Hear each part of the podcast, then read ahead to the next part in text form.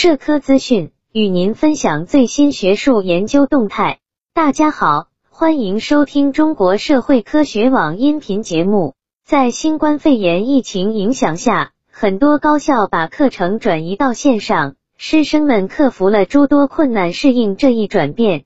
三月七日，英国兰卡斯特大学技术辅助室。学习高级讲师李金美于对话网撰文称，虽然随着疫情的缓解，大学正在恢复面对面教学，但疫情期间的在线学习经验仍值得总结与反思。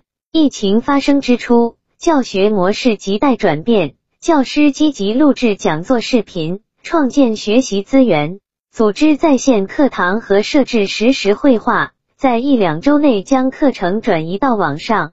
此后，大学开始提供更系统的支持，例如成立数字学习支持团队，提供在线学习培训项目及在线学习技术和资源等。这些举措提升了大学教师对在线教学的信心和认识。李金梅表示，为教学方式的变革提供支持应成为高等教育的一部分。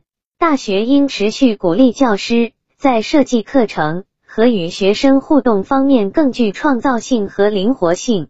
疫情期间，教师们很快意识到学生很难专注于在线学习，于是尝试了不同方式来提高学生的参与度和积极性。例如，将教学过程分为多种小型学习活动、小型讲座、小组讨论、班级投票等。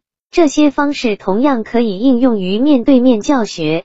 此外，在线教学提升了教师使用新技术的能力。今后的教学活动可以采用混合模式，将线上与线下相结合。疫情让教师看到了学生在课堂外的学习和生活条件的多样化，引发了许多关于教育和数字不平等的讨论。李金梅表示，这种对学生不同需求的敏感性，应在恢复课堂教学后继续保持。以确保所有学生享有平等的学习机会。本期节目就到这里。如果您想收听更多音频节目，获取更多学术资讯，请关注和订阅中国社会科学网。让我们携手共同打造哲学社会科学爱好者的精神家园。感谢您的收听，我们下期再见。